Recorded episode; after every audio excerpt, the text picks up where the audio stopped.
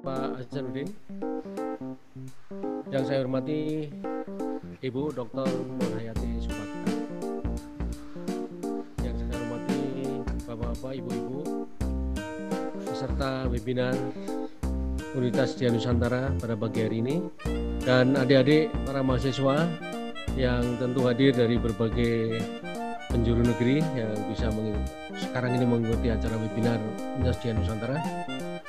Assalamualaikum warahmatullahi wabarakatuh. Waalaikumsalam warahmatullahi wabarakatuh. Waalaikumsalam warahmatullahi wabarakatuh. warahmatullahi wabarakatuh. Waalaikumsalam warahmatullahi wabarakatuh.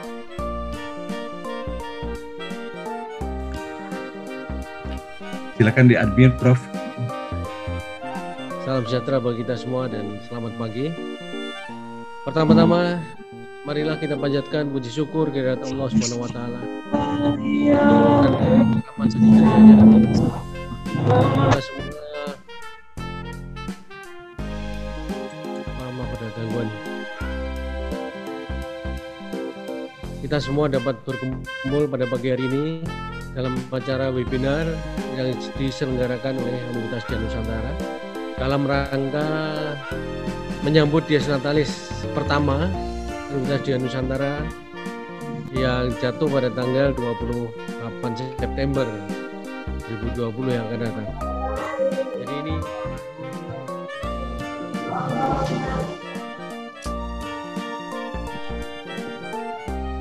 Mohon maaf Prof, mohon yang, ya, mohon yang sedang masuk langsung di mute sendiri ya. Ini ke- begitu ada yang masuk baru langsung. Mo- Mohon maaf ada memang ini salah satu konsekuensi menggunakan webinar eh, suara-suara baru masuk seperti ini ya. Mohon maaf. Eh, mohon maaf sebentar Prof, Eh, di unmute dulu ya Prof.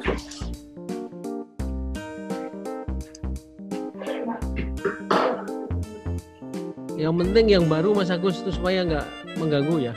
Eh, sudah Prof. masuk. Sudah semua ya.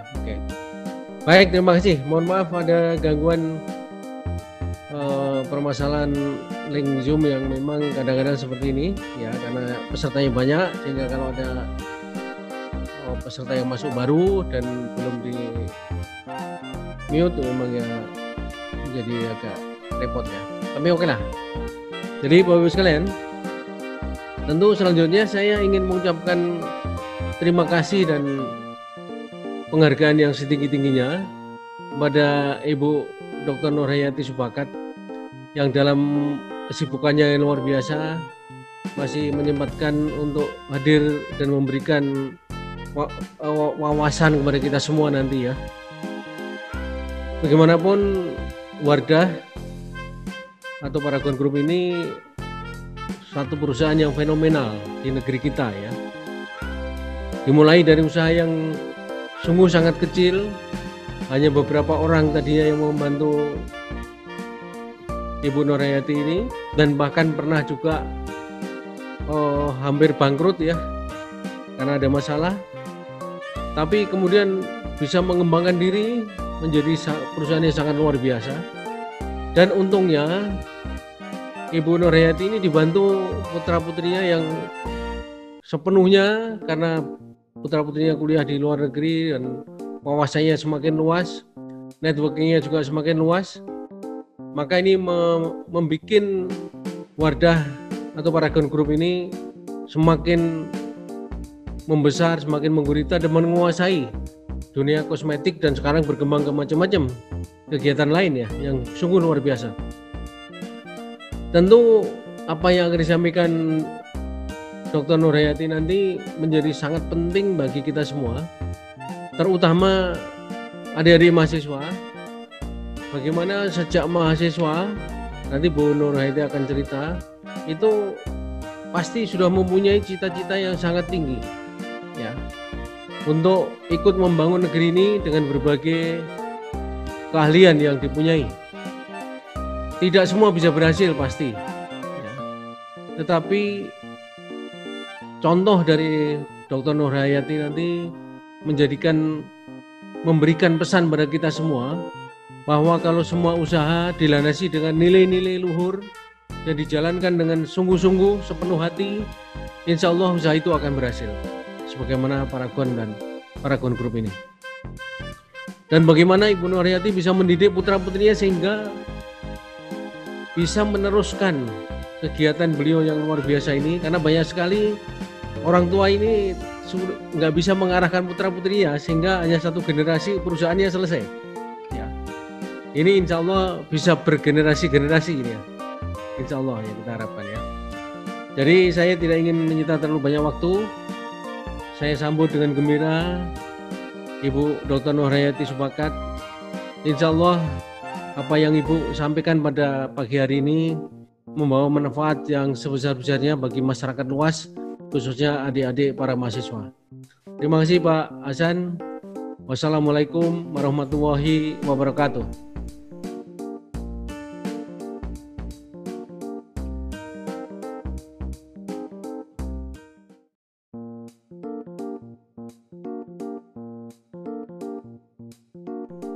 Waalaikumsalam warahmatullahi wabarakatuh. Terima kasih Prof. Syaradi atas sambutan pembukaannya dalam acara kita dalam acara webinar kita di pagi hari ini.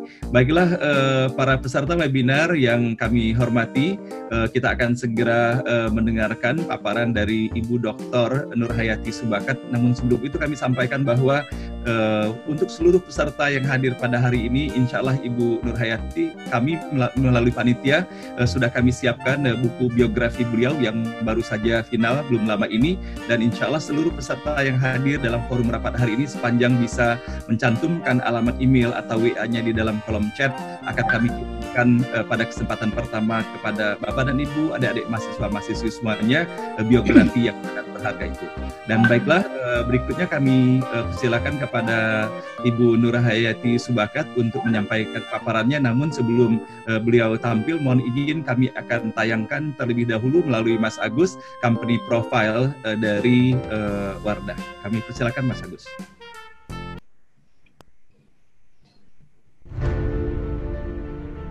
Indonesia adalah bangsa yang besar. Berhak untuk masa depan dan harapan yang besar. Berawal dari mimpi yang besar, kami persembahkan untukmu negeri. Paragon Technology and Innovation. Salah satu perusahaan di bidang kosmetik sejak tahun 1985 hingga saat ini.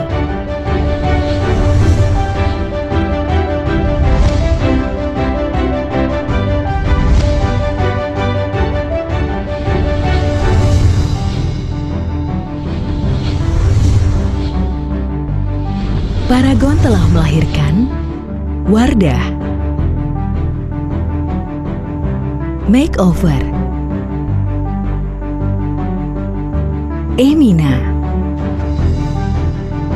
Atas izinnya, kini kami semakin berkembang dan terus berkembang. Paragon Technology and Innovation memiliki pabrik seluas 20 hektar yang terbagi menjadi tujuh kawasan.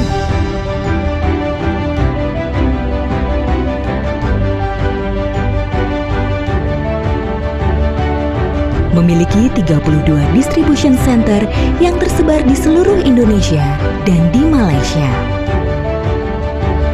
Kami selalu bahu-membahu bersama 11.000 karyawan Langkah kami untuk menggapai masa depan adalah dengan menjadi perusahaan yang memiliki pengelolaan terbaik melalui produk berkualitas yang memberikan manfaat bagi para gonian, para mitra, masyarakat, dan lingkungan.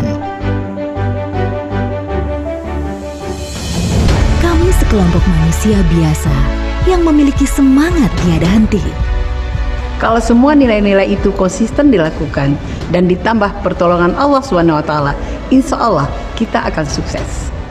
Tiada henti kami berinovasi dan mengembangkan sumber daya manusia.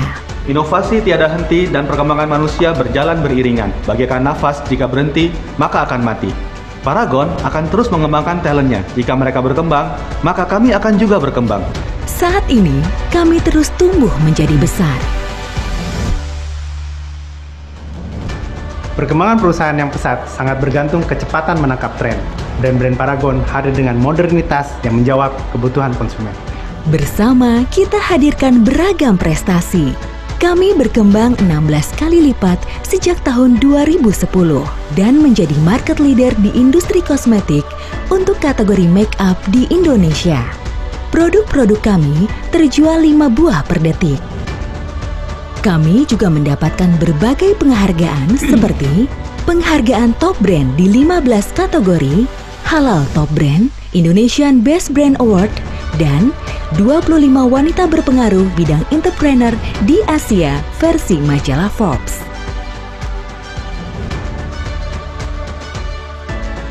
Kami juga berkontribusi untuk negeri berdasarkan empat pilar. Pertama, pendidikan, di antaranya Paragon Scholarship, program pelatihan guru melalui Wardah Inspiring Teacher, Good Leader, Good Teacher. Kedua, kesehatan, dengan mendukung berbagai program seperti YKI, YKPI, WeCare.id. Ketiga, lingkungan. Salah satunya adalah pengadaan air bersih Wairinding Sumba. Keempat, pemberdayaan perempuan melalui program Wardah Inspiring Movement. Puji syukur kepada Tuhan bersama-sama kita. Besarkan hati, besarkan semangat, besarkan mimpi untuk Indonesia yang lebih besar. Paragon Technology and Innovation.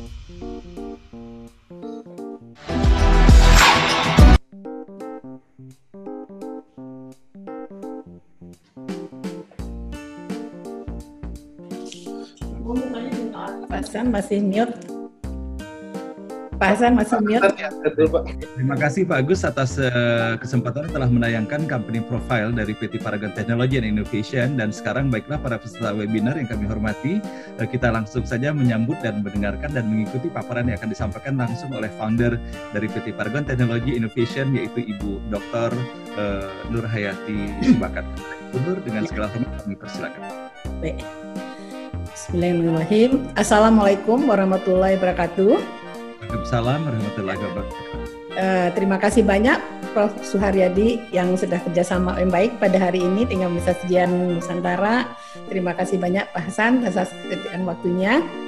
Uh, baik, di sini saya akan sharing ya bagaimana uh, supaya apa karena pengalaman kami dalam beberapa 35 tahun ini kami menemukan lima karakter untuk kita bisa sukses. Mohon Pak Agus, ini kan uh, presentasi, slide presentasi bisa langsung ditayangkan.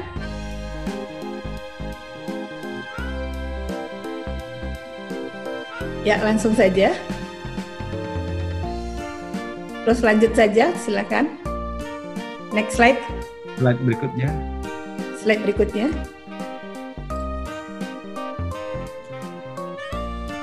Slide berikutnya silakan. Ini adalah apa uh, hidup bermakna dengan lima karakter. Next slide. Bisa lebih cepat?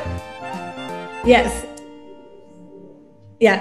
Uh, ini lima karakter yang harus kita miliki ya. ya ini kita sebetulnya untuk khusus untuk para mahasiswa sudah bisa kita latih dari sekarang yaitu uh, apa uh, ketuhanan kepedulian kerendahan hati ketangguhan dan inovasi. Next slide, next slide, silakan.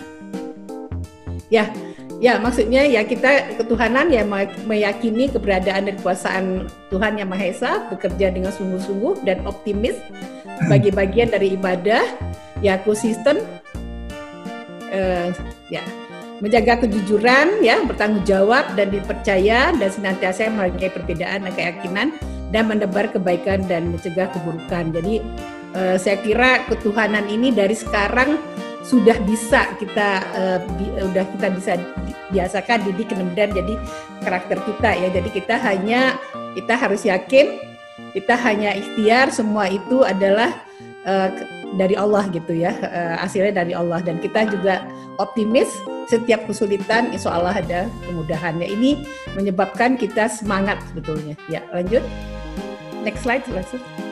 Nah kemudian Yang kedua adalah kepedulian ya, menjunjung tinggi dan kebersamaan dan kasih sayang. Dan ini juga bagaimana kita memberi manfaat dan inspirasi positif bagi sama lingkungan, berupaya saling memahami dan saling peduli seluruh tim.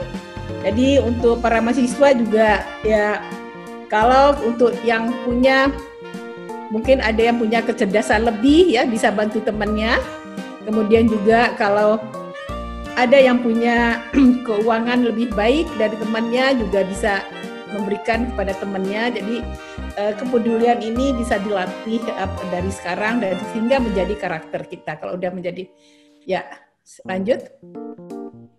Lanjut next slide. Nah, satu lagi apa? Kerendahan hati ya. Kita selalu mengoptimalkan sumber daya sesuai dengan kebutuhan tanpa keberlebihan. Jadi di sini adalah hidup sederhana ya, cost efektif. Jadi juga saya himbau ya dari sekarang kita itu udah mulai berapapun uang saku yang kita terima itu harus bisa ditabung seberapapun gitu ya. Jadi kita biasakan pengeluaran kita itu lebih sedikit dari pemasukan ya.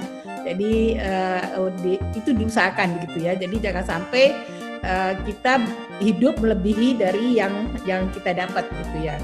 Kemudian saling menghormati dan menghargai perbedaan bersama dan belajar kapan saja. Jadi kita jangan sampai merasa sombong ya. Kita harus uh, apa? Kita harus belajar terus menerus dan kita harus bertanya juga ke teman kita kalau nggak bisa. Jadi di sini juga dari sekarang kita bagaimana kerendahan hati ini menyebabkan kita juga bisa sukses. Ya lanjut lanjut. Silakan slide next slide. Dan apalagi ya inilah ketangguhan ya perilaku berani sabar mata menyerah dalam mencapai tujuan. Jadi ini juga uh, mungkin saya sedikit cerita waktu saya mahasiswa ya waktu saya sekolah ya dari kecil sampai mahasiswa itu boleh dikatakan saya nggak pernah terlambat dan tidak pernah tidak mengerjakan tugas. Semua tugas harus dikerjakan. Ya jadi itu adalah latihan kita untuk uh, bisa lebih tangguh jadi untuk lebih sukses. Jadi dari sekarang ya jangan sampai terlambat tugas jangan sampai tidak dikerjakan ya. Bertekad kuat disiplin ulet ya uh, menjalan proses hingga tuntas penuh semangat dan menghasilkan karya-karya terbatas tanpa karya terbaik tanpa batas. Ya lanjut. Next slide dan satu lagi apa ya i, apa inovasi ya inovasi bagaimana kita visioner, kreatif dalam menciptakan terobosan baru untuk mencapai ke depan.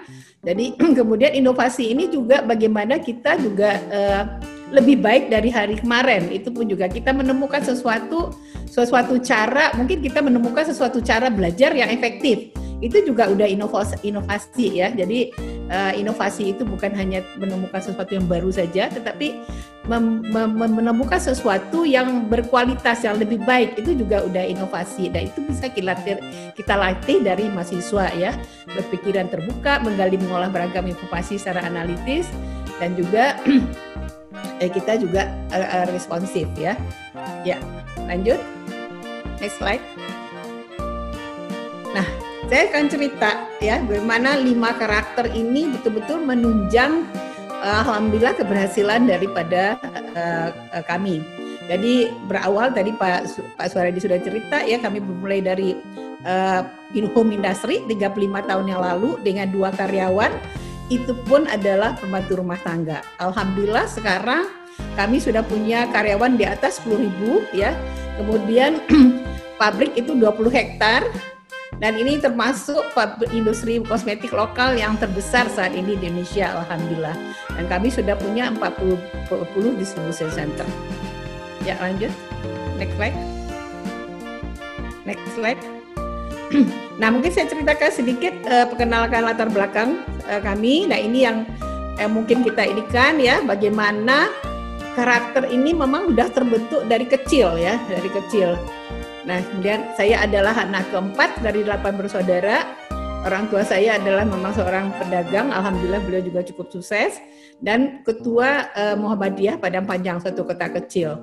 Nah, beliau ini saya rasakan adalah seorang yang visioner karena tahun 60-an beliau sudah mencapai IPTAK dan IPTEK di mana Pak Habibie baru menyampaikan tahun 90-an ya. Jadi kami semua yang perempuan itu masuk pesantren.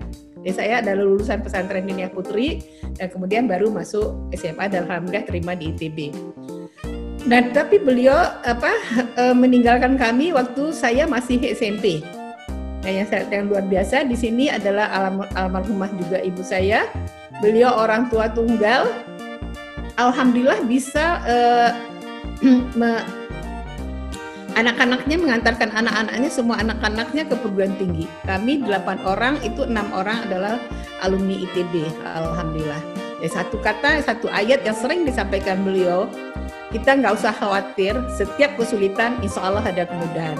Itulah yang menginspirasi kami sampai saat ini. Ya, lanjut. Next slide. Nah, bagaimana perjalanannya Paragon? Ya, itu berdiri tahun 85 eh, 35 tahun Februari tahun lalu eh, bulan Februari.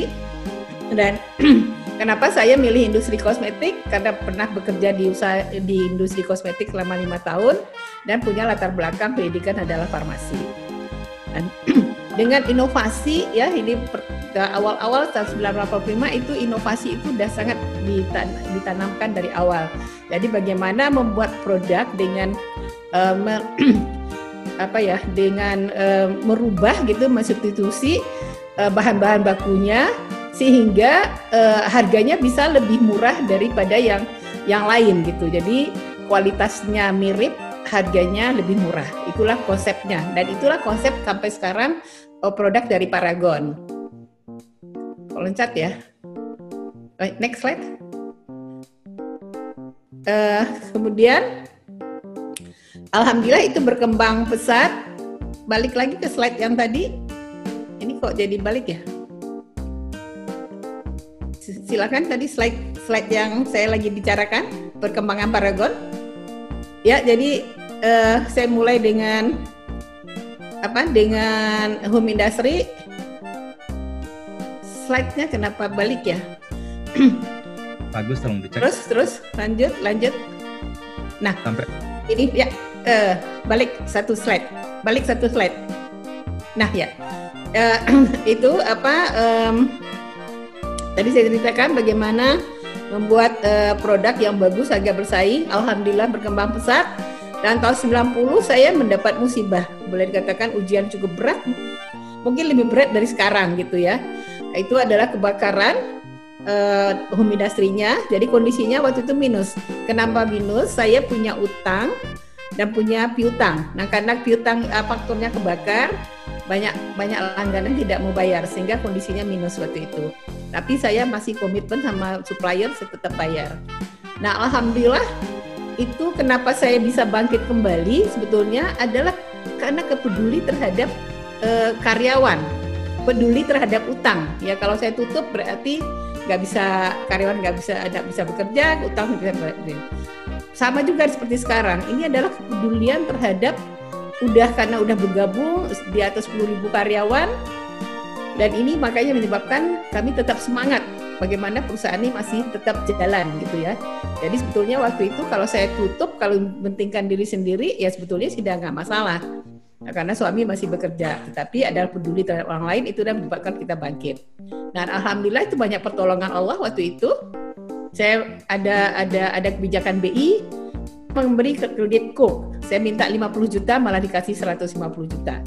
Ya alhamdulillah kita bisa bangkit kembali, bisa bangun pabrik kecil di Tangerang dan eh, tidak sampai satu tahun itu juga eh, apa eh, sudah sudah bisa tercover kembali.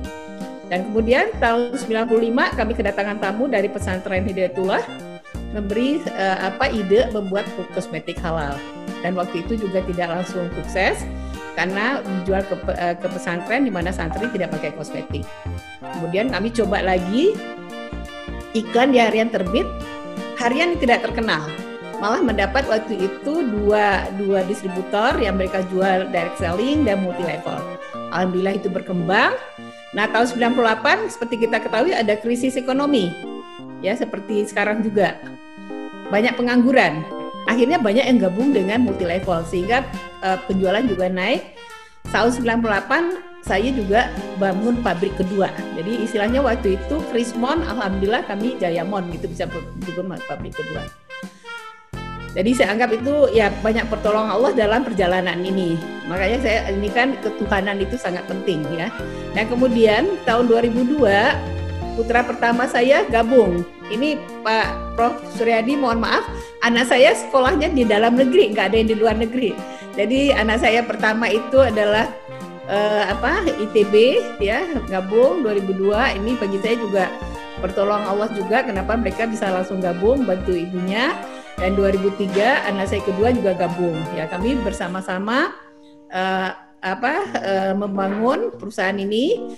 Dan 2004 uh, kembali perusahaan ini juga mendapat cobaan turun penjualannya. Dan kemudian anak-anak saya coba jual dengan konvensional. Dan kemudian kita juga pernah 2005 supply uh, multi level Shopee Martin. Ya next slide. Lanjut.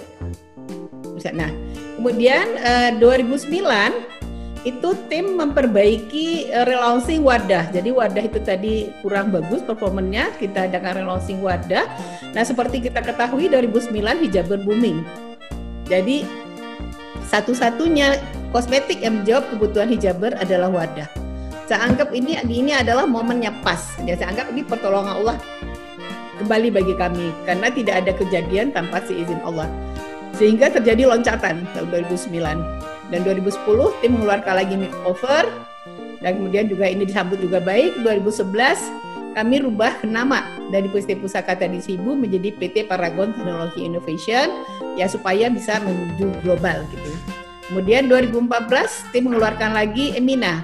Nah ini pun juga saya anggap pertolongan Allah kembali karena sampai saat ini satu-satunya kosmetik yang bisa menjawab kebutuhan milenial adalah Emina.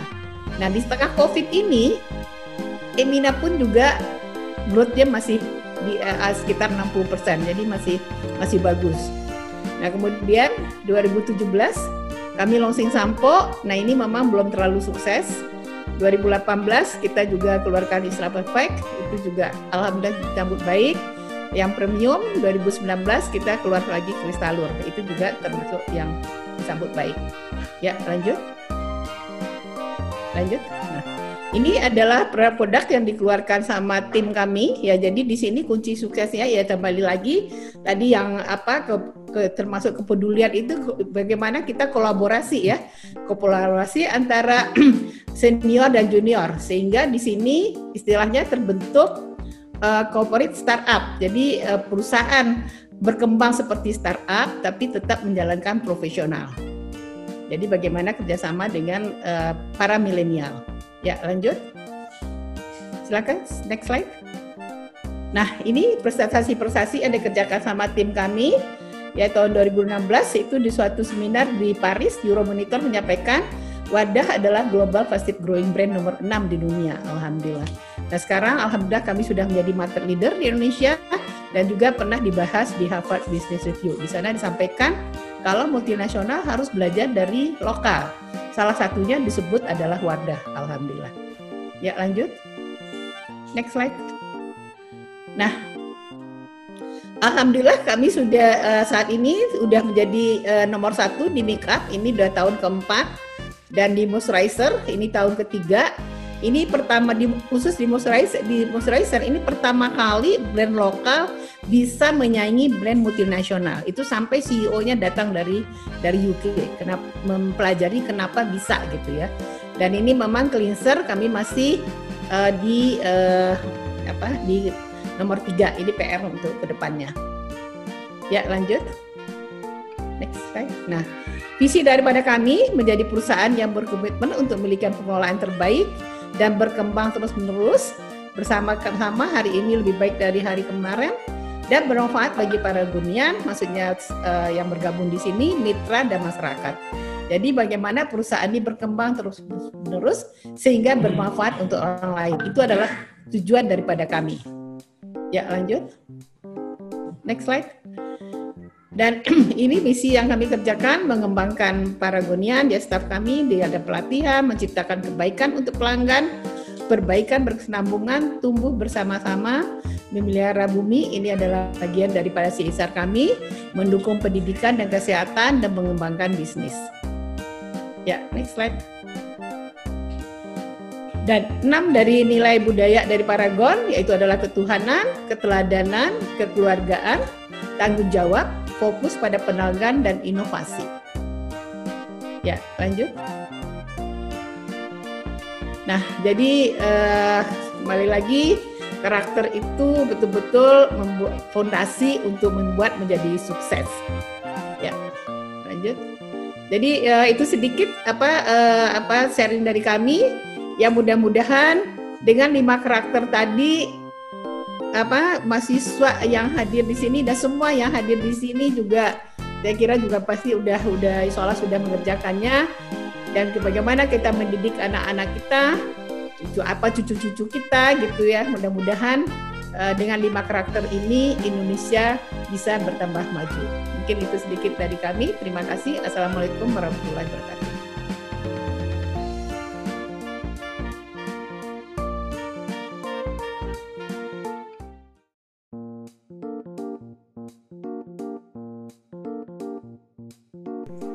Waalaikumsalam warahmatullahi wabarakatuh. Terima kasih Ibu Nur atas uh, paparan yang luar biasa dan uh, para peserta webinar yang berbahagia. Bagaimana tadi kita mendapati dari apa yang telah disampaikan oleh Ibu Nur um, ada sesuatu hal yang berbeda uh, dari tayangan yang selalu kita saksikan di mana begitu banyaknya slide yang beliau tampilkan, tetapi slide pertama yang beliau munculkan adalah karakter. Sebelum berbicara mengenai bisnisnya, mengenai dinamikanya, mengenai pencapaiannya, maka slide pertama yang beliau munculkan adalah karakter. Dan kemudian eh, pada saat beliau menutup pun kembali lagi beliau menggarisbawahi karakter. Sehingga eh, kalau kita perhatikan eh, bagaimana paparan beliau pada hari ini dan itulah yang tergambar dari bisnis beliau bahwa semuanya itu dibangun dengan kisi-kisi karakter yang luar biasa sebagaimana yang telah disampaikan oleh Ibu Nur tadi. Nah, saya kira uh, akan banyak sekali hal-hal yang menginspirasi kita semuanya dan boleh jadi uh, menginspirasi kita untuk menyampaikan pertanyaan dan tanggapan kepada Ibu Nur Hayati. Nah, rekan-rekan sekalian, dikarenakan penyelenggaraan seminar ini kita laksanakan secara virtual seperti ini, uh, maka uh, di satu sisi banyak sekali manfaatnya, uh, di sisi lain kita harus menyikapi yang terbaik di antaranya adalah dengan menyiapkan pertanyaan itu melalui kolom-kolom ini. Nah, uh, dalam rangka memberikan kesempatan kepada para peserta untuk menyiapkan dan menyampaikan pertanyaannya kepada Ibu Nur nanti, eh, maka kita isi sekarang ini dengan menghadirkan pembicara kedua, yaitu Profesor Dr. Suharyadi. Kepada Prof. Suharyadi kami persilakan. Dan kepada peserta yang lainnya kami tunggu uh, komentar dan tanggapan pertanyaan yang akan kita sampaikan uh, ulasannya uh, dalam forum tanya jawab nanti. Pada Prof. Suharyadi, silakan Prof. Terima kasih Pak Hasanuddin Tayyib. Ibu Dr. Nurhayati, Subakat yang saya hormati, terima kasih banyak Bu. Luar biasa ya. Jadi kita walaupun sepintas bisa mengetahui latar belakang Ibu ya. Memang dari keluarga yang agamanya sangat kuat ya. Dari kecil sudah di pesantren ya. Kemudian bisa meneruskan ke SMA yang bagus dan akhirnya bisa masuk ke ITB. Satu proses pendidikan yang sangat luar biasa dan tentu karena bapak ibunya dulu juga seorang pedagang ya, sehingga di darahnya itu sudah mengalir jiwa pedagang. Ini yang saya kira membedakan antara teman-teman yang di darahnya tidak mengalir jiwa pedagang tapi ingin berdagang ini lebih susah bu biasanya. Tapi tentu tidak harus berputus asa karena semuanya Allah yang menentukan. Jadi kalau semua kita berusaha untuk bisa berhasil dengan sungguh-sungguh seperti Bu Nur Hayati tadi, memang Bu Nur uh, mempunyai latar belakang yang sangat mendukung apa yang beliau lakukan. Tetapi kalau lihat tadi perkembangannya ya, di awal-awal itu sudah minus karena kebakaran dan segala macam ya, tapi bisa bangkit kembali. Nah ini yang luar biasa ya. Ditambah putra-putranya tadi ya, Mas uh, Harman dan Mas Salman tadi ya itu ikut uh, bergabung membantu ibunya.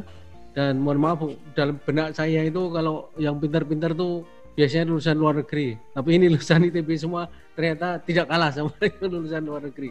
Luar biasa.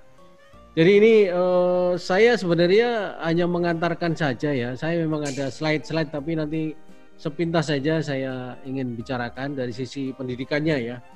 Tapi nanti nyambung dengan Bu Nur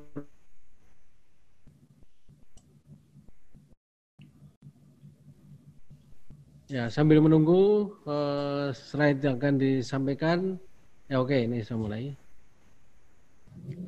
Jadi judul webinar kita ini kan peran pendidikan dalam mewujudkan Indonesia maju. Ya, terus slide berikutnya. Cepat aja karena ini yang penting ini uh, waktu kita serahkan penuh kepada Ibu Nurhayati nanti ya. Saya mencari-cari apa kita ini kan hari kemerdekaan kemarin yang ke-75 ini kan menuju Indonesia maju.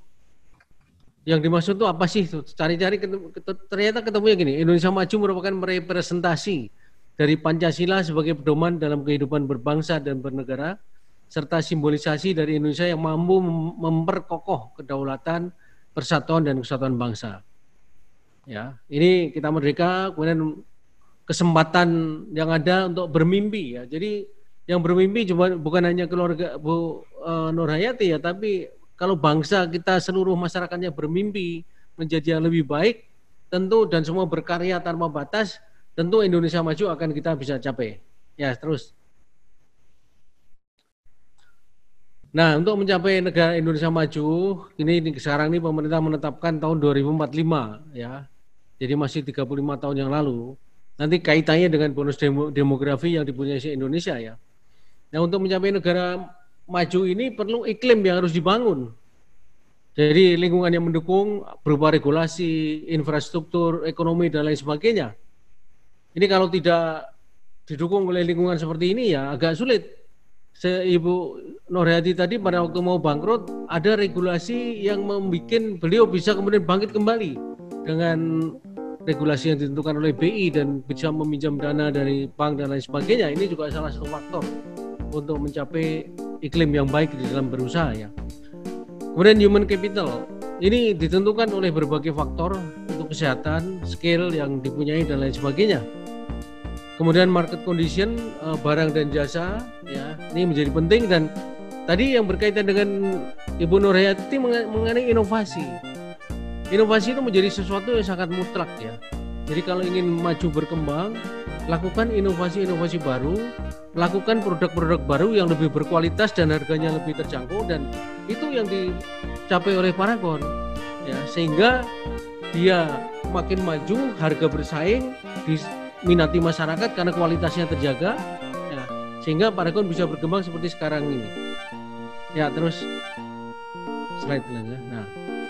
Ini oh, yang selalu didengung-dengungkan bahwa negara Indonesia itu mulai 2012 sampai 2040 nanti itu akan memperoleh bonus demografi.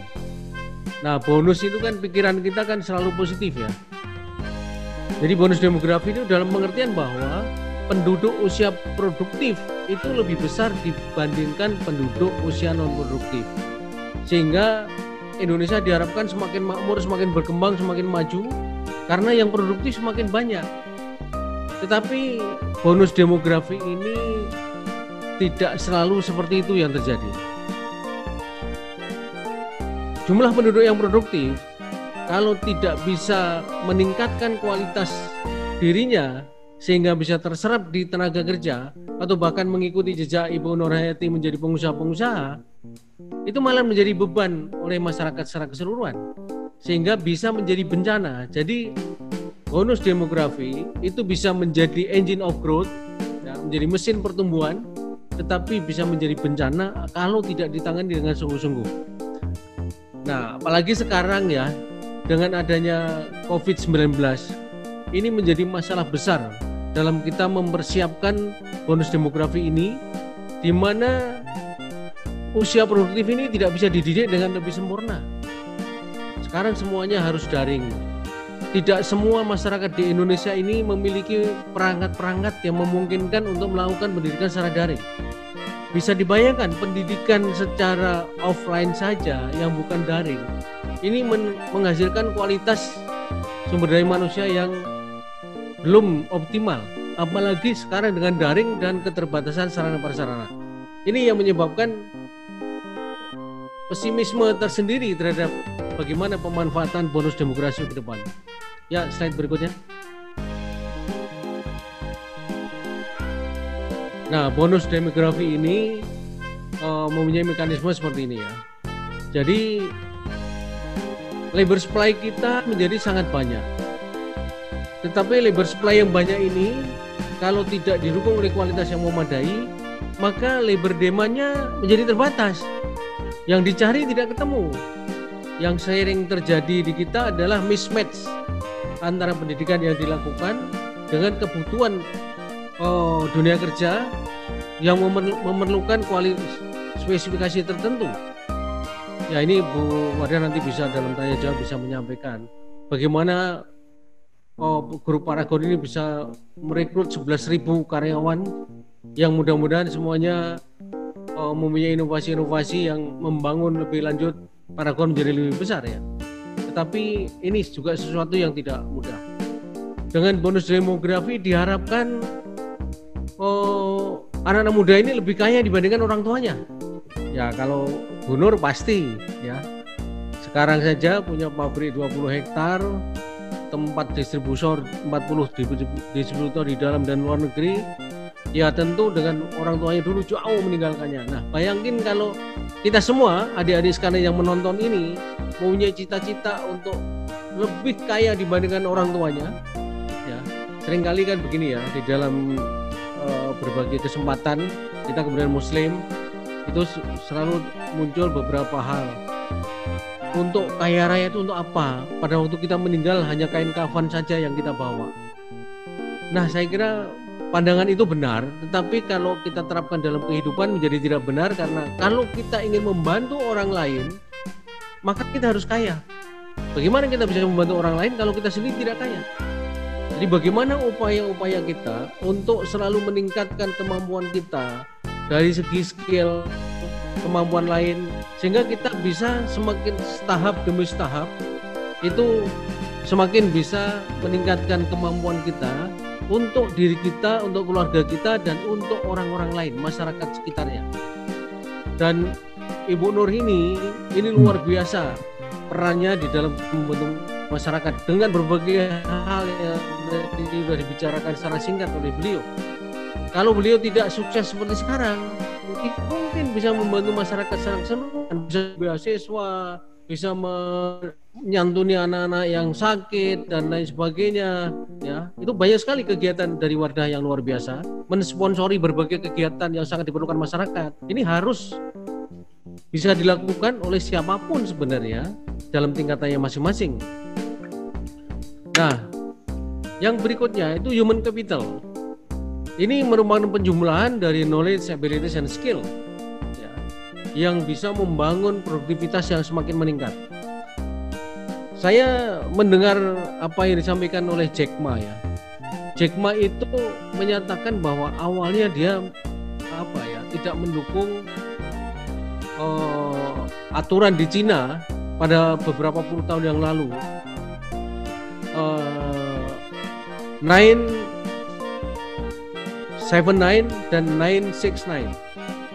Artinya semua orang yang di Cina itu dianjurkan atau bahkan dipaksakan untuk bekerja sehari itu dari jam 9 pagi sampai 9 malam. Selama pertama enam hari dalam seminggu, artinya tidak liburnya cuma hari minggu saja, kemudian berkembang menjadi tujuh hari dalam seminggu, tidak ada hari libur. Ini yang menyebabkan Cina kemudian mengalahkan semua negara di dunia ini dalam berbagai hal. Ya, bahkan sekarang diancam Amerika pun dia menantang gantian. Ya, seseorang itu berani kemudian men menerima tantangan kalau dia merasa siap dengan tantangan itu. Kalau tidak siap tidak mungkin dia berani menantang. Selama ini Cina kan selalu under Amerika ya, tidak pernah berani. Tapi oh perang pun ber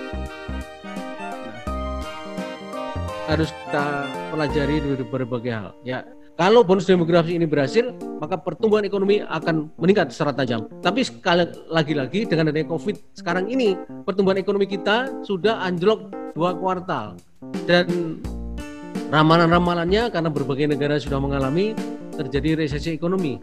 Yang itu saya kira juga sedikit banyak berdampak kepada perkembangan di Wardah atau Paragon Group. Tapi karena dia sudah sangat kuat, maka insya Allah masalah yang dihadapi sebelumnya yang begitu luar biasa pun bisa diatasi apalagi sekarang sudah sangat kuat itu menghadapi masalah ini insya Allah bisa lebih ringan untuk diatasinya. Ya, seterusnya. Jadi ada empat prasyarat bonus demografi ini supaya berhasil. Penduduk harus berkualitas, ya, terserap dalam pasar kerja, meningkatnya tabungan di tingkat rumah tangga, dan meningkatnya perempuan yang masuk dalam pasar kerja. Nah, selama ini kan perempuan ini seolah-olah orang belakang ya, uh, ibu rumah tangga. Tetapi kalau lihat Bu Wardah coba, eh ke Bu Wardah, Bu Nur Hayati ya, itu inilah perempuan yang luar biasa yang ini yang harus diperbanyak perempuan-perempuan seperti Ibu Dr. Nur Hayati ini. Karena biasanya justru perempuan kalau menangani sesuatu itu lebih teliti, lebih disiplin, dan hasilnya juga akan lebih baik. Ya. Dan ini sudah semakin banyak perempuan-perempuan kita yang berkualitas dan mampu untuk mengisi kemerdekaan bangsa ini. Dalam konteks penduduk berkualitas dan terserap lapangan kerja, maka pendidikan harus berkualitas. Nah, terus terang sampai sekarang kita, ini pendidikan kita ini masih selalu dalam pertanyaan kualitasnya. Berbagai upaya sudah dilakukan, tetapi banyak orang kemudian kok hasilnya seperti ini saja ya. Ini yang terus-menerus kita upayakan.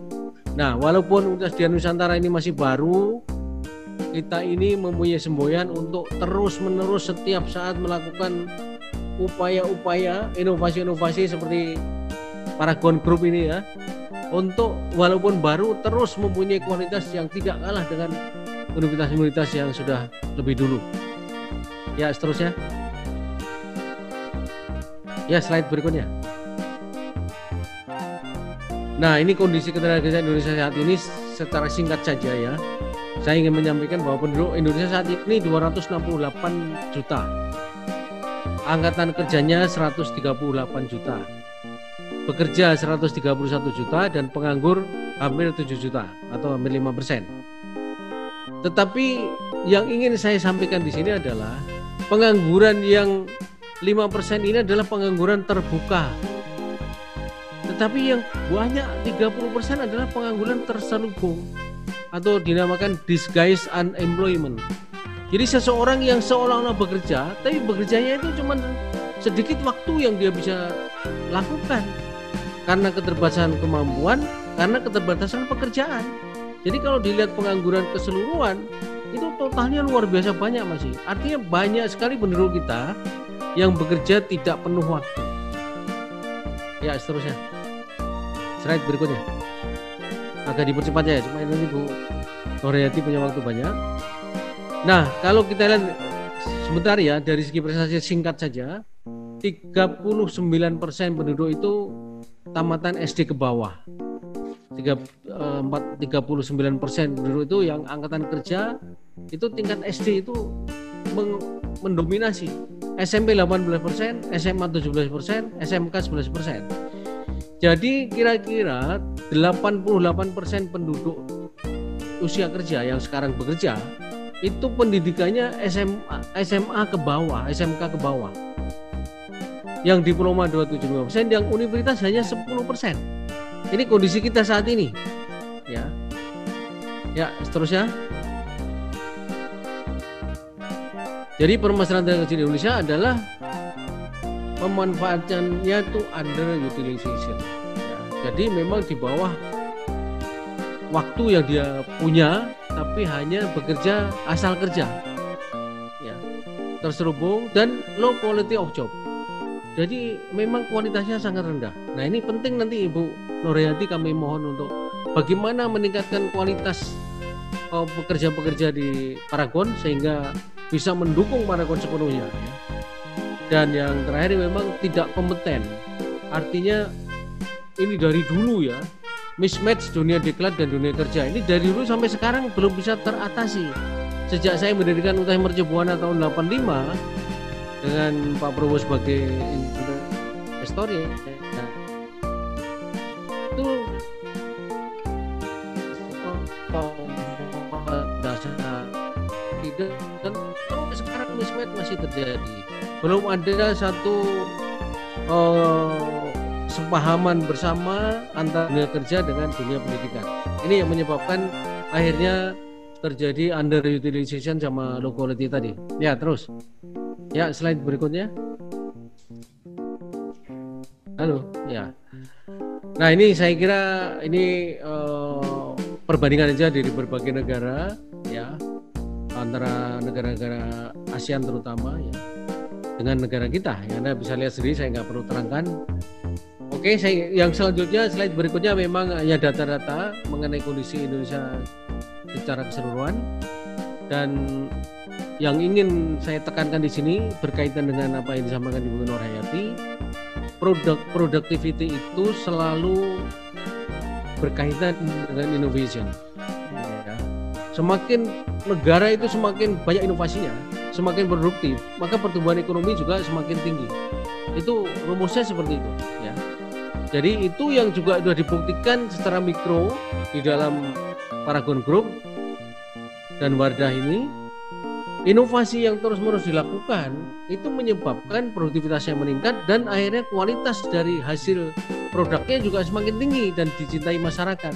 Ini kunci kesuksesan yang juga dialami oleh yang sudah dibuktikan oleh Ibu Nurhayati dan tim putra-putranya ya dan ini bisa ditiru Indonesia kalau mau maju secara bangsa kita juga harus melakukan hal-hal seperti itu. Saya kira ini singkat apa yang saya sampaikan untuk menambah apa yang disampaikan Ibu Dr. Nurhayati tadi, Pak Syarudin. Terima kasih atas perhatiannya. Wassalamualaikum warahmatullahi wabarakatuh.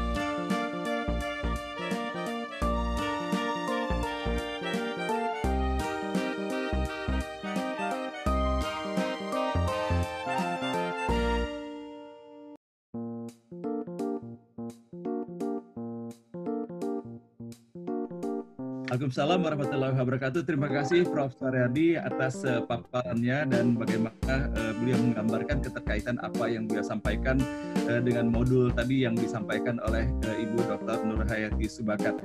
Sehingga tidak salahlah bila kita mengambil tema seminar hari ini itu peranan pendidikan, kewirausahaan dan kepedulian sosial menuju Indonesia maju.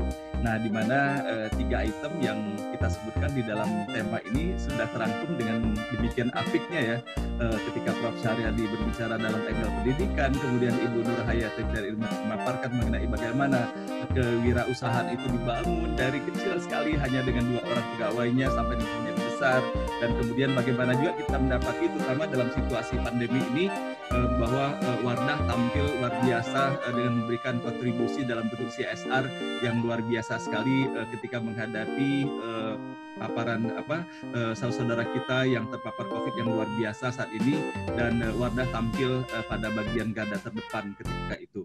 Nah dan terus saja sampai dengan saat ini kami mengikuti bagaimana Ibu Nur Hayati dengan kebijakan-kebijakan yang ditetapkan dalam uh, PT Paragon ini uh, terus uh, menunjukkan kepeduliannya terhadap situasi yang kita hadapi pada saat ini.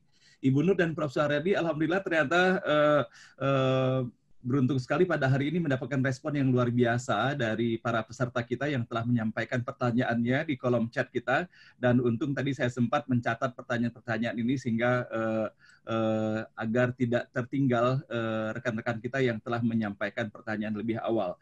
Nah, pertanyaan ini um, tergiring memang ke arah Ibu Nurhayati semua sepertinya.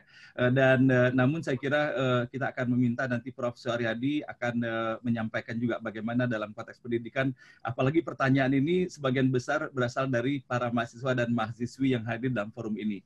Nah, pertama yang ingin kami uh, sampaikan, Ibu Nur, pertanyaan pertama yang disampaikan oleh uh, Mas Didi Susanto, mahasiswa dan juga uh, Bestaria. Pertanyaannya sama, uh, yang diajukan dengan ekspresi yang berbeda. Apakah yang menjadi pemicu Ibu Nur untuk menghadirkan semangat pantang menyerah, terutama ketika dalam uh, peristiwa kebakaran yang dialami oleh Ibu Nur pada saat awal-awal Paragon ini. Apa yang membuat Ibu Nur memiliki pantang menyerah itu? Nah, mungkin ya. itu dulu kali Ibu Nur. Boleh, ya. Terima kasih Silakan. banyak, Pak Hasan. Jadi, uh, apa sih yang menyebabkan kok bisa bangkit kembali gitu ya? Jadi seperti apa yang tadi saya sampaikan, itu adalah kenapa saya bangkit kembali waktu tahun 90 itu. Karena yang saya pikirkan adalah orang lain. Jadi sebetulnya kalau kita lihat eh, kenapa sih kita merasa terpuruk gitu ya? Karena kita melihat diri kita sendiri gitu. Jadi sehingga kita merasa orang yang paling menderita gitu kan. Tapi kalau kita lihat orang lain, orang lain adalah lebih besar. Jadi balik lagi, yang menyebabkan saya, jadi waktu itu kalau saya mikirkan diri saya sendiri, sebetulnya waktu itu mendingan saya tutup. Karena suami saya masih bekerja uh, dan gaji beliau juga lebih dari cukup. Itu suami saya dulu Pak Prof Suryadi bekerja di tempat itu apa sama dengan bosnya Pak Suryadi, Pak Probo waktu itu di ini. Oh iya, iya, jadi, iya. ya.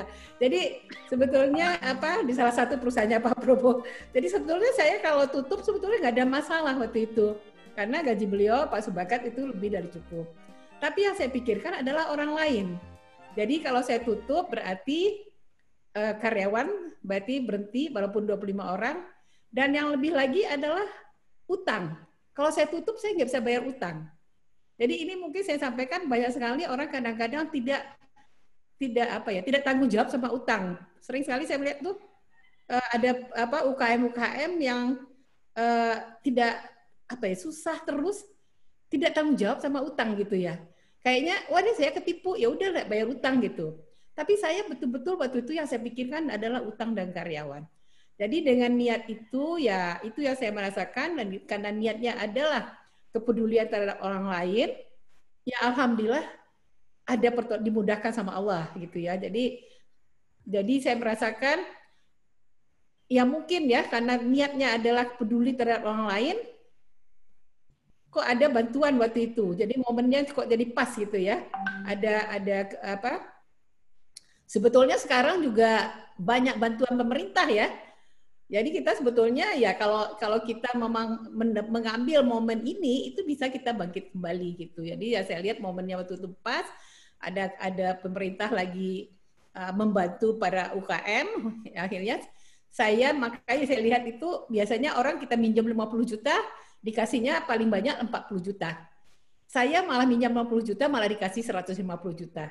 Jadi kenapa sih waktu itu ya karena bank waktu itu melihat saya uh, langsung mulai lagi dan uh, lagi bangun pabrik. Jadi dia melihat ya kembali lagi kepercayaan ya. Saya juga waktu itu langsung dibantu juga sama supplier. Saya minta 5 sak malah dikasih 10 sak. Jadi itu yang apa menyebabkan uh, saya bangkit kembali. Jadi satu ya ada ada banyak pertolongan Allah, kemudian juga dari karena menjaga kepercayaan banyak bantuan dari supplier. Mungkin sudah menjawab. Terima kasih Bu Nur. Ini masih ada Bu Nur, sederetan ya. pertanyaan lagi.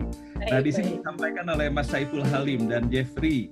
Um, dengan situasi pandemi yang kita hadapi sekarang ini. Pada umumnya kita uh, mendapatkan laporan di mana-mana terjadi keterpurukan ekonomi dan sebagainya. Uh, namun rekan rekan-rekan kita ini melihat bahwa uh, Wardah tetap survive sampai dengan sekarang ini dan bahkan kepedulian sosialnya tetap saja diteruskan sampai dengan saat ini. Nah, uh, ingin ditanyakan oleh Mas Saiful Haldi, Mas Jeffrey, Dainuddin, Budi, sama nih pertanyaannya, jurus-jurus gitu apa saja yang uh, yang Ibu Nur memiliki sehingga perusahaan ini bisa survive live sampai dengan sekarang. Dan terkait dengan ini uh, dari uh, Mbak Gabriel menanyakan uh, bagaimana Ibu Nur bisa konsisten menerapkan lima nilai itu uh, di dalam perusahaan? Apa rahasianya? Silakan Ibu Nur. Baik jadi apa di dalam pandemi ini ya. Pandemi jadi saya apa ya kok saya merasa itu sesuatu itu kok seperti dah diatur gitu ya Betulnya waktu kita kami syukuran eh, 35 tahun syukuran kecil waktu itu 35 tahun perusahaan itu 28 Februari. 28 Februari. Itu dicanangkan memang tiap tahun itu kita punya jargon gitu ya. Kalau tahun lalu kita jargonnya satu hati berinovasi. Nah jargonnya tahun ini adalah paragon bermakna. Jadi kita udah ini paragon bermakna 28 Februari tanggal 13 Maret. Jadi nggak sampai dua minggu COVID meningkat di Jakarta. Ya waktu itu. Nah itu kenapa kita spontan waktu itu uh, ini ini memang dalam rangka paragon bermakna gitu ya. Jadi udah kita udah udah udah apa sudah sepakat semua Paragon bermakna bagaimana Paragon ini bermanfaat untuk orang lain. Ini sebetulnya adalah sosialisasi kami ke semua, bawahan sampai semua. Kita udah canangkan Paragon bermakna, bagaimana Paragon bermakna untuk orang lain. Nah kemudian tanggal 13 COVID meningkat dan Alhamdulillah itu yang saya rasakan kami punya cadangan, kami punya cadangan cadangan CSR. Jadi sebetulnya dana cadangan ini jadi kami rutin mengadakan CSR tapi kami simpan sebagian. Dan kebetulan dana CSR itu ada masih ada sekitar 40 M waktu itu. Nah kemudian anak saya nomor tiga itu adalah dokter.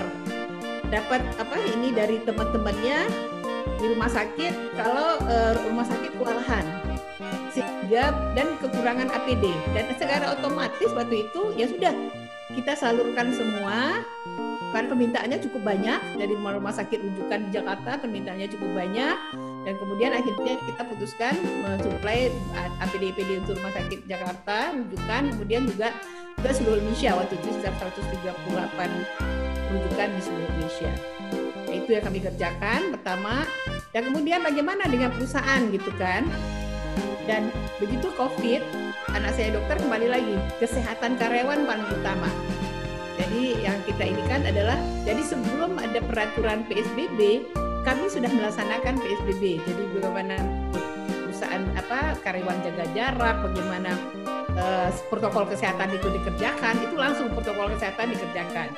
Nah, alhamdulillah ya sampai saat ini pabrik kami tidak pernah masih jalan dengan sempurna gitu kan dengan tapi dengan me, tentu dengan apa e, berjaga jarak kemudian mengatur sesuai dengan protokol kesehatan. Jadi pertama kesehatan dulu pertama. Dan kemudian yang kedua tentu kesehatan perusahaan gitu ya. Jadi bagaimana mencari titik optimum antara kesehatan e, karyawan dan kesehatan perusahaan. Dan saya merasa di tengah COVID ini banyak rahasia Allah yang yang yang saya temukan gitu banyak ternyata. Dan kenapa kami tetap masih bisa? Jadi terus terang memang uh, Pak Suryadi tadi menyampaikan penjualan memang turun waktu waktu COVID. Orang kan udah nggak pakai mengurangin pakai kosmetik ya, udah pakai masker, lipstiknya juga udah turun, turun masih ya. Kemudian orang nggak keluar. Nah, tetapi ternyata kan dengan banyak webinar ini kan orang tetap pakai kosmetik, ya kan? Nah, kemudian orang tetap pakai skincare. Dan dan ternyata itu banyak yang kos-kos yang kita bisa hemat. Jadi setelah dilihat ternyata selama ini banyak banyak pengeluaran yang sebetulnya nggak perlu gitu ya. Ya seperti uh, misalnya pertemuan nasional biasanya tuh tiap enam bulan ngadain pertemuan gitu kan seluruh Indonesia. Ada 500 orang. Itu kan nginepnya di hotel apa uh, kemudian naik pesawat itu berapa hari itu biayanya bisa miliar kan. Itu ternyata ya bisa dihemat kemudian perjalanan-perjalanan perjalanan-perjalanan dinas itu juga cukup banyak. Nah, ternyata ya kita udah tiadakan nah sekarang tinggal rapat-rapat ya udah diadakan virtual. Dan saya merasa sangat efektif. Biasanya saya juga tiap apa tiap bulan itu datangin daerah untuk memotivasi. Nah sekarang dengan secara virtual ini satu daerah saya bisa kunjungi tiga tiga lokasi gitu. Ini sangat efektif. Jadi banyak sebetulnya uh, kos uh, apa yang kita temukan kita kita jadi cost efektif gitu. Ya alhamdulillah walaupun penjualan turun April itu saya juga dedekan tuh ini ini gimana ini? Alhamdulillah masih positif tapi memang udah turun sih keuntungan. Tapi sekarang kita nggak memikirkan keuntungan yang penting perusahaan sustain. Ya, perusahaan sustain tapi Alhamdulillah kemudian kita juga uh, apa mulai uh, mulai tahun lalu sebetulnya kita juga sudah mengajarkan toko-toko yang yang jualan offline itu menuju online kita udah latih. Karena memang digital ini kan memang dalam dua tahun ini udah mulai banyak ya e-commerce itu udah mulai marak dalam dua tahun ini. Dan kami pun juga sudah bikin e-commerce. Nah, sekarang tahun ini udah mulai mulai itu covid langsung uh, transformasi digital dipercepat di accelerated ya alhamdulillah pertumbuhannya cukup cepat ya cukup cepat. Jadi uh, walaupun turun kita turunnya nggak terlalu dalam gitu. Karena uh, uh, e-commerce-nya juga cukup bagus pertumbuhannya. Jadi kemudian uh, banyak sekali kita ngadakan juga program reseller gitu kan. Kemudian beauty class uh, virtual gitu. Jadi uh, apa uh, untuk uh, apa di toko-toko itu. Jadi saya melihat itu ternyata dengan covid ini banyak ide-ide gitu banyak ide-ide yang ditemukan oh ya bisa begini bisa begini gitu ya alhamdulillah dengan kecepatan tadi yang tadi ya kecepatan inovasi dan gimana kita cepat me, apa mengambil uh, melihat pasar gitu ya. Kemudian kita juga mengeluarkan produk hand sanitizer dan segala segala macam. Ya alhamdulillah mulai Juni uh, mulai Juni itu uh, penjualan sudah mulai agak naik lagi dan Agustus ini juga udah mulai bagus ya.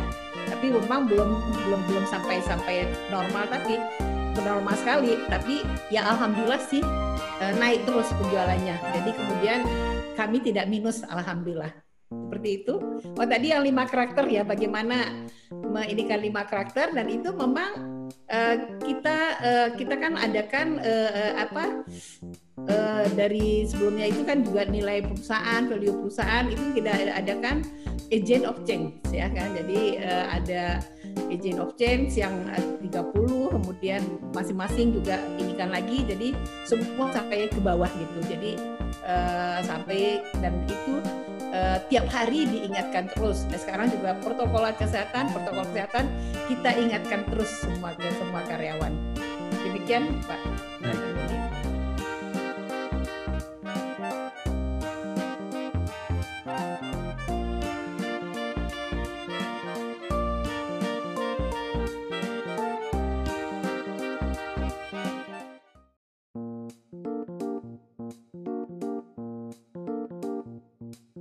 Terima kasih Ibu Nur dan uh, Bapak Ibu sekalian ini terkait uh, dan menjadi menarik sekali ini ada pertanyaan dari uh, beberapa peserta di antaranya dari Mas Ignatius Eko Yon. Nah, beliau ingin menanyakan dalam keterkaitan antara lima karakter yang disampaikan oleh Ibu Nur yang telah diterapkan di Paragon dan berhasil uh, dengan misi pendidikan yang dilaksanakan di perguruan tinggi pada saat ini. Nah, sehingga pertanyaan dari Mas Ignatius dan juga pertanyaan yang sama disampaikan juga oleh Mas Indra, kemudian oleh Mas Regi di sini eh, dalam artian bahwa bagaimana kampus sebagai lembaga pendidikan dapat menyiapkan talenta-talenta sesuai dengan karakter yang diharapkan oleh eh, perusahaan-perusahaan seperti halnya lima karakter tadi. Itu bagaimana strategi kampus eh, dalam melahirkan mahasiswa-mahasiswa yang ketika mereka dalam proses pendidikannya ataupun sudah selesai nanti betul-betul bisa menjawab dan memenuhi karakter-karakter yang dibutuhkan oleh lembaga seperti halnya PT Paragon ini. Agar mereka ketika mereka beranjak di sini untuk memulai acara apa kegiatan wirausahanya mereka bukan hanya motivasi materi tetapi juga adalah dilandasi dengan lima karakter ataupun karakter-karakter lainnya sesuai dengan lembaga ataupun perusahaan yang memerlukannya. Nah, jadi kira-kira di sini bagaimana strategi kampus untuk dapat menyiapkan uh, tenaga kerja seperti ini? Silakan kepada Prof. Syariadi.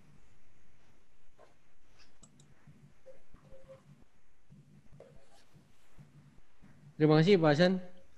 Jadi memang apa yang dilakukan Wardah dengan karakter yang telah ditentukan lima sikap tadi ya, ini memang merupakan satu pondasi. Jadi memang tadi disampaikan karakter jadi pondasi ya dari sikap seluruh karyawan dan sikap yang seperti ini yang kemudian menyebar ke seluruh karyawan ini menjadi satu kunci keberhasilan perusahaan yang bersangkutan. Nah, demikian juga di Undira kita mempunyai sudah tetapkan visi dan nilai-nilai ya yang sebenarnya muaranya itu sama dengan apa yang disampaikan uh, Ibu Nur Hayati. Tetapi dengan tentu dengan kemasan yang berbeda-beda ya. Jadi kita menekankan di Undira itu uh, karakternya tuh ke VIP bu, hmm. visioner, visioner, inovatif dan produktif ya. Jadi ini profesional bu, profesional. Ya. Dan karena ini baru setahun bu ya, ini memang masih perlu banyak waktu ya untuk membuktikan ya. Tapi paling tidak dari awal kita sudah mencoba untuk memberikan pondasi awal. Kalau Wardah butuh 35 tahun saya kira ya. Tetapi kan Wardah menemukan nilai-nilai ya dalam perjalanan ya, dalam perjalanan. dari awal sudah ada nilai-nilai yang dibawa yang sangat bagus ya. Kemudian diformulasikan. Ini pun saya kira dalam perjalanannya Universitas Dian Nusantara ini juga akan mengalami proses metamorfose dari nilai-nilai yang akan semakin baik ya, mudah-mudahan ya. Jadi konteksnya bagaimana kita bisa terus-menerus meningkatkan kualitas pendidikan kita di Undira sebaik-baiknya. Sebagaimana kalau Wardah ini konteksnya meningkatkan produksi yang langsung dipakai masyarakat ya. Kalau kita ini namanya pendidikan ini kan prosesnya panjang. Ya. Sehingga penilaiannya juga jangka panjang. Tidak, tidak bisa sesaat. Ibu Nurhayati lulusan ITB yang beberapa puluh tahun yang lalu tentunya ya uh, mungkin duluan Ibu Nurhayati dibandingkan saya. Saya nggak tahu. Saya uh, saya udah 70 tahun, Pak. oh, 70, saya 68, Bu. Beda 2 tahun. Jadi bedanya 2 tahun tapi rezekinya Allah yang menentukan, Bu. Beda-beda. Tapi yang penting saya kira kalau semua kita mempunyai cita-cita, ikut berpartisipasi mengisi kemerdekaan dengan berbagai cara yang kita punyai karena semua orang tidak ada yang sama ya tetapi mempunyai jiwa yang semangat yang sama untuk meningkatkan diri sendiri, kemudian meningkatkan keluarganya, meningkatkan masyarakat sekitarnya dengan berbagai kegiatan-kegiatan yang uh, bisa dipertanggungjawabkan. Ini saya kira sudah sangat bagus ya. Sebab uh, bangsa kita ini bangsa yang besar seperti Bu Bunarayati di dalam videonya tadi. Bangsa yang besar itu masalahnya juga besar. Tetapi apa yang bisa dicapai juga besar kalau mencapainya dengan benar.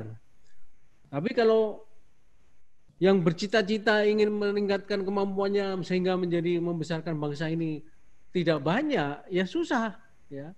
Jadi bayangin kalau Ibu Nur Hayat ini diikuti beberapa perempuan Indonesia, nggak usah nih lah, nggak usah sangat banyak lah. Walaupun memang susah ya, tapi kalau bisa 100, apalagi 1000, waduh, luar biasa sekali itu yang terjadi di bangsa kita ini. Jadi setiap bangsa yang maju itu ditentukan oleh berapa banyaknya dan berapa suksesnya para wirausahawannya di seluruh dunia. Amerika tadinya yang menguasai, kemudian RRC sekarang yang menguasai. Itu karena apa? Pengusahanya yang berperan. Ya. Negaranya yang mengatur infrastruktur, yang mengatur regulasi, sehingga semua pengusahanya bisa berkembang dengan baik ya. Dan kalau inilah perpaduan kombinasi antara pemerintah yang bertanggung jawab untuk memajukan bangsa ini dengan masyarakat yang kemudian mengikuti apa yang diinginkan pemerintah itu. Ini menjadi satu kesatuan yang sangat bagus. Kombinasi seperti itu yang akan menjadikan bangsa ini menjadi maju ke depan. Jadi itu Pak Hasan kira-kira ya. Kita Baik. saya belum bisa banyak ngomong karena baru setahun berdiri. Jadi oh, nilai-nilai pun masih kita coba. Masih Baik. sementara ini kita coba yang penting diakreditasi bisa diterima gitu sementara ini. Terima kasih Pak Jan. Assalamualaikum. Terima kasih Prof uh, atas uh, penjelasannya. Nah berikut ini Ibu Nur uh, uh, terdapat beberapa pertanyaan lagi dan saya himpun saja dari Mas Bayu, dari uh, Ibu Indra, uh, dari dari Mas Bayu, dari uh, Mas Indra uh, disampaikan di sini bahwa uh, dan juga dari Mas Regi bahwa selama ini kan e, banyak anggapan bahwa kalau seandainya seseorang dengan latar belakang kehidupan agama, orang tuanya sebagai organisasi Islam, seakan-akan bahwa e, yang dilaksanakan ke depannya hanya kegiatan agama saja, tidak berkecimpung dalam bisnis, susah, e, pokoknya tidak ada bakat lah untuk bisa berkembang seperti apa yang didapati oleh Ibu Nur. Itu pertama. Kemudian di dalam e, beratnya persaingan dunia kosmetika, skincare e, yang ada di Indonesia sekarang ini ataupun pasar global, Ibu Nur kok berani ngambil merek merek pun merek yang istilahnya itu merek lokal banget Wardah gitu kan yang boleh jadi pada saat itu orang anggap ini merek yang pokoknya nggak ngetop lah gitu kan ya. Uh, namun kenyataannya sekarang Ibu Nur kok bisa menjadi tuan rumah di negeri sendiri gitu kan. Nah sehingga ditanyakan oleh teman-teman di sini bagaimana sih strategi Ibu Nur uh, untuk uh, dari sisi brandingnya dan mengembangkan sehingga akhirnya yang anggapan orang bahwa produk lokal itu tidak hebat ternyata bisa mengalahkan uh, uh, paradigma itu dan begitu juga seseorang dengan latar belakang pesantren seakan-akan tidak bisa bangkit nyatanya Ibu Nur bangkit gitu sebagai seorang uh, lulusan pesantren. Nah ini Pak uh, Ibu Nur pertanyaan dari beberapa uh, peserta yang saya himpun sekaligus untuk mendapatkan jawaban dari Ibu Nur. Silakan Ibu Nur. Ya. Uh, jadi mungkin sekalian saya jawab juga ya. Uh, apa jadi jadi apa? Ada juga sering ada pertanyaan kan apa jadi pengusaha itu karena turunan gitu ya apa karena lingkungan gitu kan jadi uh, jadi ini Pak Hasan jadi kalau saya lihat dalam uh, perjalanan uh, hidup saya saya kan delapan bersaudara ya. Delapan bersaudara memang bapak saya pedagang ibu saya pedagang. Tapi hanya saya jadi wirausaha satu dari delapan. Jadi adik saya itu yang dulu Pak Prof. Surhayadi bantu jadi dosen uh, ini mercubuana Bu Resmi Bestari. Di teknik sipil. Itu Pak. Mungkin ingat. Jadi uh, itu yang sekarang juga pegang apa perlu di S2. Nah itu uh, Ya, adik adik adik adik saya waktu itu kan minta tolong Prof Surya dimasukin ke percubuana. Terima kasih, gak ingat Pak. ya. ITB Bu. ITB ya. Jadi ya. jadi saya sebetulnya uh, ada di pengusaha itu boleh dikatakan sebetulnya sih orang tua saya waktu itu memang cita-citanya kalau boleh sih anak-anak kita kita ini semua jadi pengusaha gitu ya. Karena uh, orang tua saya bilang kalau pengusaha itu enak gitu ya jadi uh, apa ya dan duitnya dapat tiap hari lah waktunya kalau lagi lagi perempuan ibu saya bilang perempuan tuh enak jadi pengusaha jadi waktunya lebih fleksibel itu sebetulnya begitu. Tapi kan seperti saya cerita tadi, uh, saya uh, apa uh, boleh dikatakan kami anak yatim ya, jadi anak yatim karena saya anak keempat waktu itu masih SMP. Saya bayangkan kondisi waktu itu. Tapi ya, alhamdulillah ibu saya bisa mengantarkan kami. Jadi begitu lulus ya ya pas-pasan lah kita nggak nggak punya apa-apa gitu intinya kita bisa lulus bisa sekolah aja udah alhamdulillah waktu itu tapi memang waktu zaman saya sekolah kan biaya sekolah itu nggak mahal ya jadi kita bisa lulus nah kalau saya mau jadi pengusaha baru lulus mau jadi apa gitu kan jadi uh, apa waktu itu sebetulnya ibu saya bilang uh, mungkin uh, apa jadi dosen kakak-kakak saya sebetulnya banyak dosen adik saya banyak dosen gitu kan uh, jadi dosen uh, nanti buka apotek gitu ya sebetulnya gitu. Nah tapi saya sebetulnya alhamdulillah saya sebetulnya lulus terbaik waktu itu tapi nggak terima jadi dosen. Nah ini yang yang itu walau walam kenapa nggak terima jadi dosen. Jadi itu kemudian ya saya pernah kerja apa di apotek, ya pernah kerja di rumah sakit juga. Dan yang terakhir ya saya pernah akhirnya saya uh, bekerja di uh, Wela Kosmetik. Jadi uh, saya itu uh, memang dalam lingkungan agama, tapi orang tua saya memang pedagang. Kemudian uh, saya kan cuman sampai SMP, pesantrennya sempat sampai SMP, kemudian masuk SMA dan kemudian uh, uh, dari ITB. Nah mungkin bertanya di dalam lingkungan agama sendiri saya lihat banyak juga yang terjadi pengusaha. Nah jadi saya melihat itu uh, ini pun juga apa uh, kemarin kita juga coba uh, belajar ke INSEAT ya, belajar ke INSEAT ke uh, belajar family bisnis ya. Ternyata perusahaan yang sukses itu adalah yang punya value, yang punya tujuan yang baik. Jadi bukan yang punya tujuan hanya cari uang ya. Jadi itu yang menyebabkan jadi kalau saya merasa kenapa saya bisa bangkit balik lagi itu adalah karena tujuannya bagaimana bermanfaat untuk orang lain gitu. Nah, dengan tujuan yang kita bermanfaat untuk orang lain itu membuat kita uh, ya kita semangat gitu. Jadi bagaimana perusahaan ini tambah besar sehingga banyak yang kita lebih banyak lagi memberi manfaat. Jadi mungkin itu yang sedikit dari pendidikan agama dan kemudian kenapa pilih wadah gitu ya. Ya tadi seperti yang saya ceritakan, sebetulnya itu ide bukan dari saya, ide dari pesantren. Pesan ada tamu dari pesantren ngasih ide saya waktu itu awalnya kan membuat produk e, mereknya Putri. Itu adalah produk-produk untuk salon karena saya bekerja juga di, e, di perusahaan yang e, bergerak di perawatan rambut untuk salon-salon. Ya di tahun 95 itu saya mulai dengan produk salon. Nah, eh tahun 85, tahun 95 saya kedatangan tamu ngasih ide. Nama Wardah. Kenapa namanya Wardah? Karena awalnya itu memang kita ini belum waktu tahun 95 itu kan belum ada produk muslim Jadi uh, waktu saya masuk waktu itu ya kita kan masuk di niche produk lah istilahnya ya. Nggak mungkin saya masuk juga waktu itu kan ada Sari Ayu, Mustika Ratu, segala macam. Jadi ya saya masih kecil bersaing dengan yang besar kan nggak mungkin. Jadi kita idenya sih ngambil di produk dan kemudian juga bagaimana uh, menjawab uh, kebutuhannya para muslimah. Sebetulnya ide demikian. Tapi memang gagal, jadi nggak sukses tahun 95 itu. Jadi tadi saya sampaikan kita jual ke pesantren di mana santri nggak pakai kosmetik. Nah kemudian ya itu yang saya lihat. Saya merasa tuh dalam perjalanan itu ada aja pertolongan Allah gitu. Kan saya tadi bilang saya iklan di harian terbit, harian yang tidak terkenal ya kan. Akhirnya saya menemukan ada dua distributor waktu itu jual direct selling, multi level. Nah tahun 98 eh, apa ada krisis, ada krisis ekonomi, multi levelnya berkembang, alhamdulillah berkembang. Nah, balik cerita tahun 2002 sebetulnya begitu anak-anak saya nomor tiga tuh 2003 anak saya nomor uh, dua masuk memang sama. Itu juga kita mau coba jual ke toko-toko tuh susah sekali nggak ada yang mau ambil.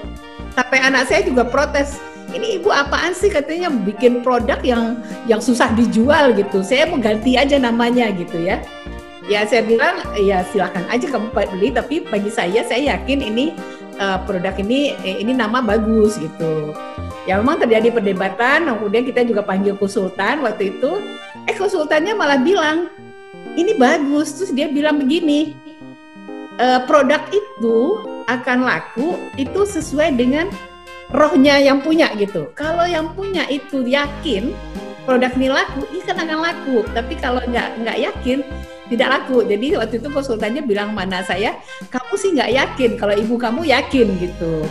Nah sehingga uh, saya cerita waktu itu ya kita tetap pakai wadah. Nah tadi yang saya cerita lagi akhirnya diperbaiki. Memang waktu itu terlalu berat ya. Saya bikin wadah waktu itu ada tulisan Arabnya. Kemudian kosmetika uh, suci dan aman tagline-nya.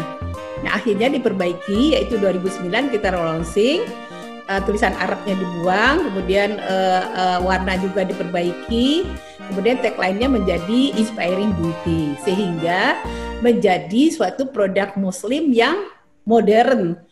Nah, itu yang saya bilang tahun 2009 eh hijaber booming. Satu-satunya yang menjawab kebutuhannya hijaber adalah Wardah. Nah, sehingga terjadi loncatan. Jadi seperti itu sih perjalanannya. Jadi saya melihat itu uh, perusahaan ini ini di luar dugaan kami, kami juga tidak pernah mimpi sebesar ini gitu ya. Tapi kok banyak aja pertolongan-pertolongan Allah dalam perjalanan ini gitu ya. Tahun 2009 hijab berbumi kita bisa loncat, kemudian juga eh, apa diperbaiki diperbaiki, kemudian tim bikin juga Emina yang apa yang untuk milenial. Emina, ya, Emina itu COVID aja masih growth 70 persen jadi kami memang yang wadahnya turun tapi eminanya naik gitu. Jadi makanya masih ter, ter, ter apa masih masih lumayan gitu ininya. Jadi mungkin seperti itu ya bisa dijawab barangkali ya kalau mengenai jadi di perjalanan itu ya diperbaiki diperbaiki ternyata akhirnya uh, produk ini juga diterima gitu. Jadi intinya kita jangan pernah berhenti berinovasi. Kami itu tiap tahun itu mengeluarkan produk baru itu sekitar 300 inovasi terus. Jadi relaunching lagi, relaunching lagi, diperbaiki lagi, diperbaiki lagi sehingga uh, konsumen uh, selalu menerima ada sesuatu yang baru. Jadi kayak begitu. Mungkin sudah menjawab. Terima kasih Bu Gunur pertanyaan.